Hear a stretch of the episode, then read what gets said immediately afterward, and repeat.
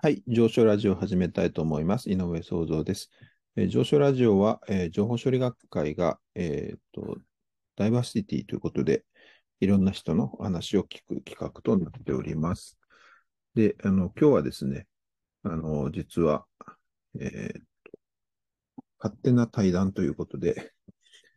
えーと、本、ご本人は実はいらっしゃらないんですけれども、えー桜インターネット株式会社代表取締役社長の田中邦弘さんと対談したいと思います。えっ、と、どういうふうに対談するかというと、あの、情報処理学会誌のですね、中で関東コラムっていうのがあるんですが、そこで、あの、お話を、お話というか、記事を書いていただいておりますので、そこで書いてる内容に対してですね、あの、読み上げをしながら、あの、それに対してちょっとお話をするという形をとります。で、あの、どういう関東コラムかというとですね、これはあの、えっと、2022年の12月号の関東コラムなんですけれども、えーちょっと、楽しく働くということ、楽しい仕事を作ること、ということに関してですね、関東コラムをいただいております。えっと、この働くっていうところがですね、あの、まあ、ちょっと関係あるかなと思いますので、えーそのあたりをですね、ちょっと聞いてみたいと思います。ちょっと小さなこ、あの、小さかった頃の将来の夢ということで、田中さんは書き始めてるんですが、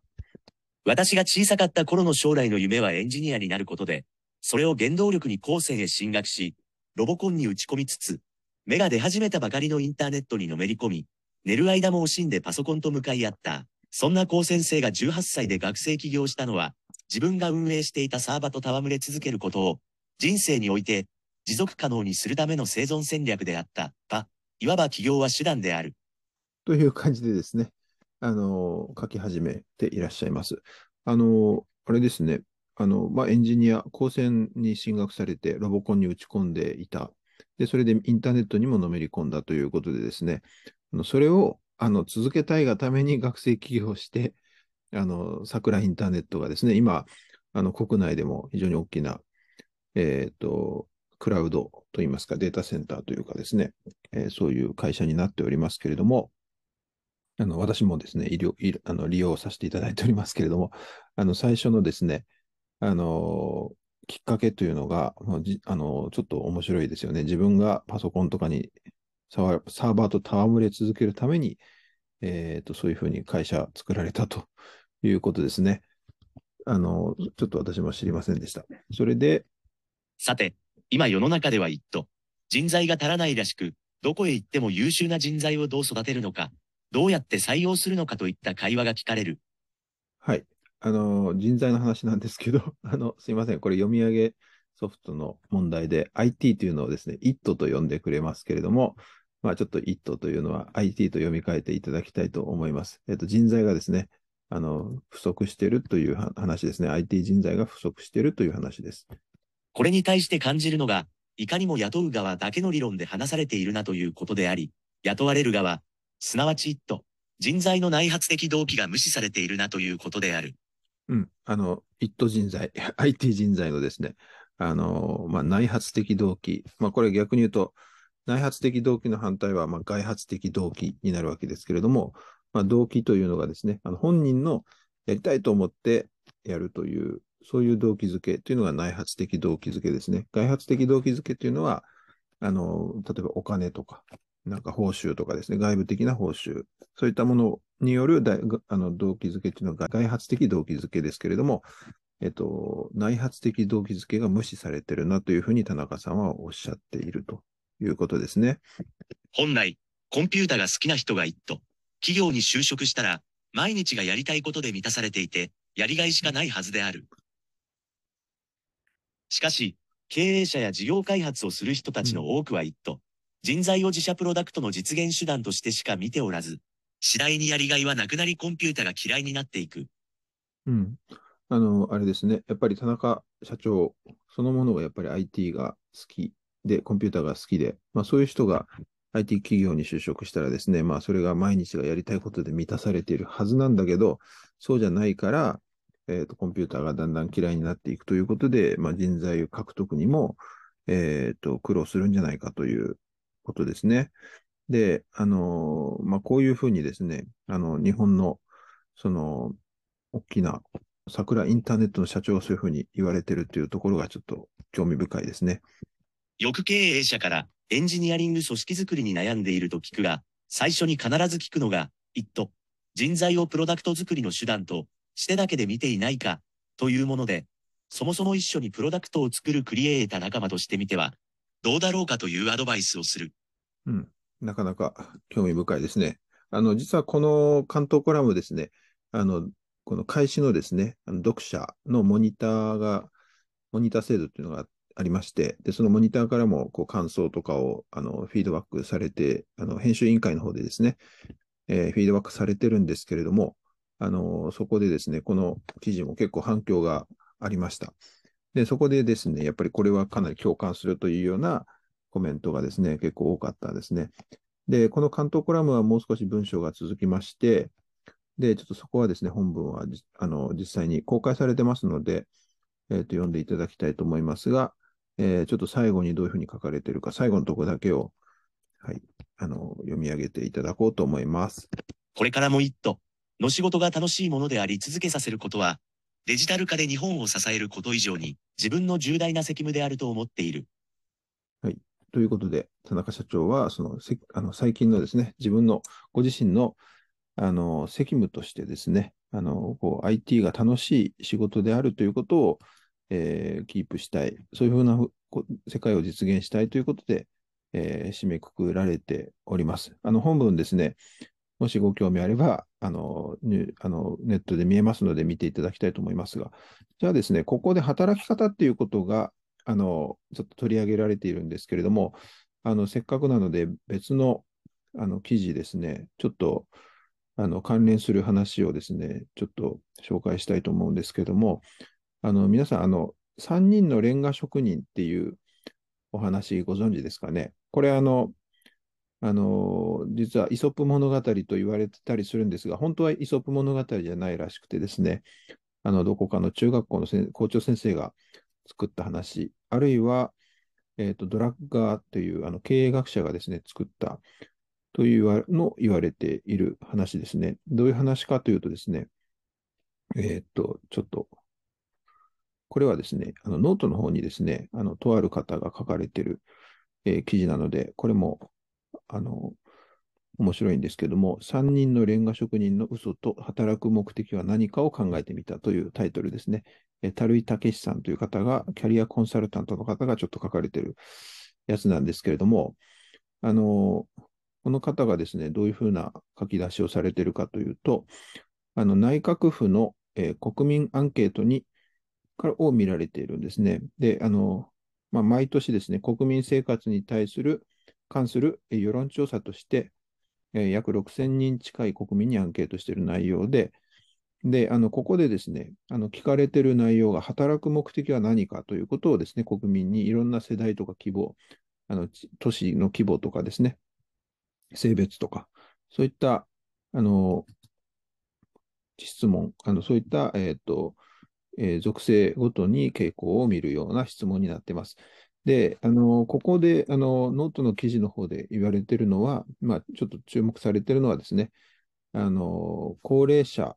あ、働く目的っていうのがですね、選択肢がいくつかありまして、お金のために働くと。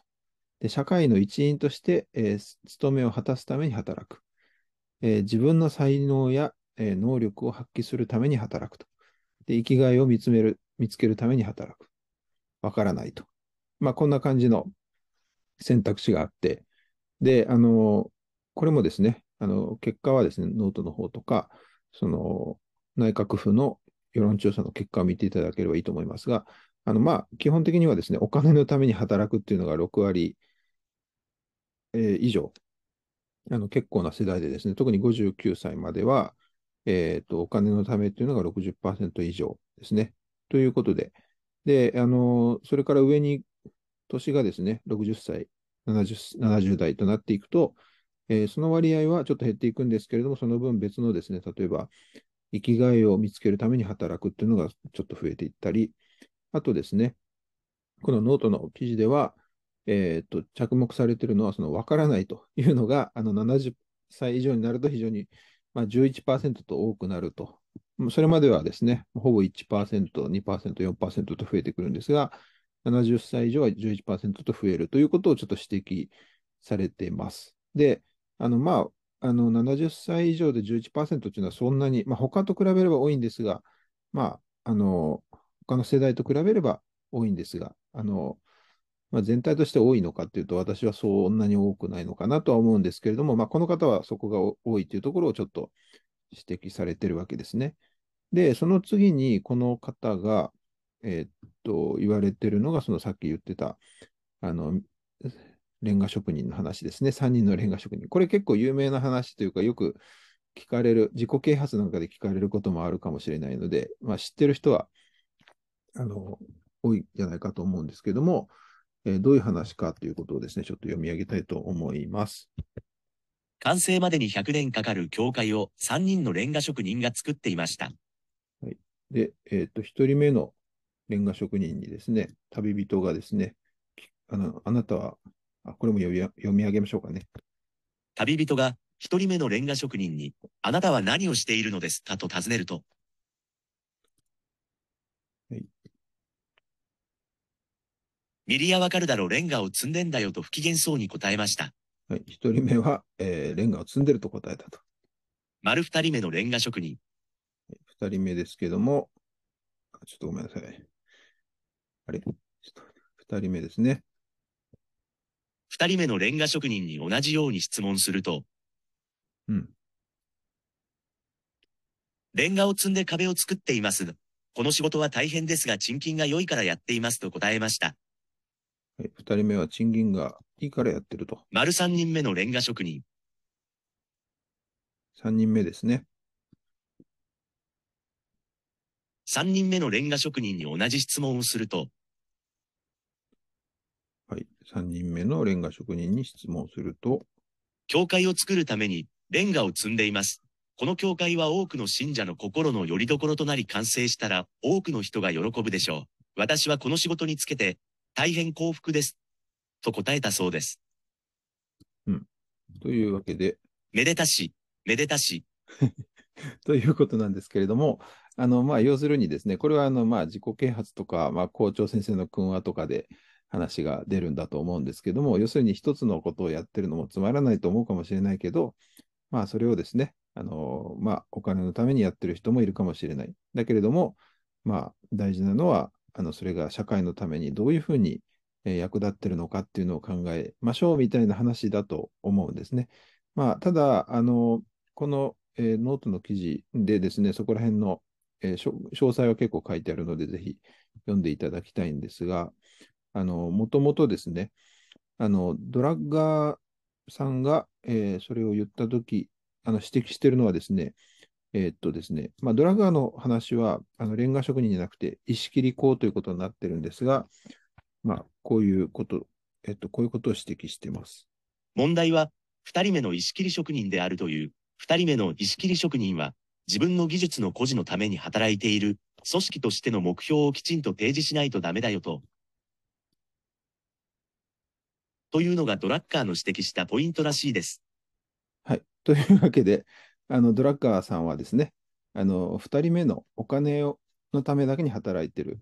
という、あすいません、ドラッカーさんのお話はですね、ちょっと2人目はお金のためじゃなくて、えーとこういう感じですね。えちょっと1人目、2人目、3人目をちょっと紹介したいと思います。ちょっと話が少し違うのでですね。1人目は生活のために石を切る。2人目は国中で一番の石切り職人になるために石を切る。3人目は大聖堂を建てるために石を切る。ということらしいです。あの、ちょっと2人目がですね、あの、1人目は、まあ、えっ、ー、と、あれですね、先ほどのレンガ職人の2人目と、こちらの石切工のですね、1人目がちょっと似てますけれども、あのお金のため、生活のためっていうことで似てますね。で、えっ、ー、と、石切工の2人目は、国中で一番の石切職人になるために石を切ると。で、ドラガーさんはここの2人目の国中で一番っていうのが、えっ、ー、と、自分の技術の孤児のために働いてるから、えーと、組織としての目標をマネジメント視点ではですね、きちんと提示しないとダメだよと。いうような、えーと、指摘をされていると。ということですね。で、あの、まあちょっとこれで話をですね、まあ、あの、今実は3個の話をですね、ちょっとしたことになりますけれども、えっ、と、桜インターネットの田中社長が言ってるのは、えっ、と、やはりこう、あの、IT の仕事がですね、楽しいものでないといけないと。で、その、どうしても組織のためだけに、えっ、と、の、まあ、組織のパ部品、歯車としてエンジニアを考えるだけではダメだということですね。あの、で、えー、逆にですね、あの、3人のレンガ職人の場合は、まあ、お金のためだけに働いてるっていうのはダメで、やっぱりこう、大制度を立てるために、えー、っと、やるという、そういう意識が必要だよということ、それからドラガーさんも同じような、えー、話でですね、あの、まあ、技術を、え、磨く、それが目的になってはダメで、えー、と大制度を立てることが、えー、目標だよみたいな、そういうふうなことを言ってるわけですね。ちょっとですね、あのそれぞれのお話で、えー、と論点といいますか、してあの主張がですね、ちょっといろいろ違うんですよね。ここがちょっと面白いとこだと思いまして、えー、紹介したんですけれども、あのだから答えはない話を私は今しておりますけれども、あのどうなんでしょう。ぜひですね、聞いてる方、もしご意見があれば、ちょっとコメントいただきたいと思います。うんと、そうですね。まあ、あの、私としてはですね、あの、このレンガ職人の話とか、意識理工の話を聞いて思ったのは、あの、いや、確かにその、大制度を立てるという大きな夢っていうのは、すごく大事だし、あのマネジメント的には大事なんだけど、職人として見たときには、まあ、それも、あの、職人じゃなくて、なんていうんですかね、その、大制度を立てるっていうのはすごく素晴らしいことで、あの、そっちの方が面白いっていう人もいるかもしれないけど、人によってはですね、意識りがすごい楽しいということで、仕事をしてる人もいるはずだし、まあ中には生活のためにやってる人もいるはずですよね。で、あの、最初の国民生活のアンケートでも6割以上の方が仕事の意味っていうのはお金のためというふうに言ってるわけですけども、まあどれでもいいんじゃないかなと思ったりもしますし、まあもっと言えば、すべての欲求を満たせれば、それが一番いいのかなというふうに思ってますけれども、あの先ほどのですね、あの外発的動機と内発的動機づけという話もちょっと出てきましたけれども、実はあの外発的動機づけをやりすぎるとですね、内発的動機があの逆に出てこない、伸び伸び悩むというかですね、阻害されるということも研究で分かっているのでですね、あの、まあ、そこら辺のバランスとかもあるのかなとか思ったりもします。ちょっとぜひ、あの、今日は結論は出さないようにしたいと思いますけれども、あの、コメントがあったらですね、ぜひ教えていただきたいと思います。はい。ではですね、あの、上昇ラジオ、今日はですね、あの、完全に勝手に対談という感じになりますけれども、えー、桜インターネット社長の田中邦弘さんの関東コラム、えー、学会誌での関東コラムをもとに、楽しく働くということ、楽しい仕事を作ることということについてですね、お話をしました。はい。井上創造がお送りしました。えっ、と、えー、上昇ラジオはですね、情報処理学会が、えー、ダイバーシティを考えるということで、いろんな人のお話を聞いております。はい。今日はここまでにしたいと思います。どうもありがとうございました。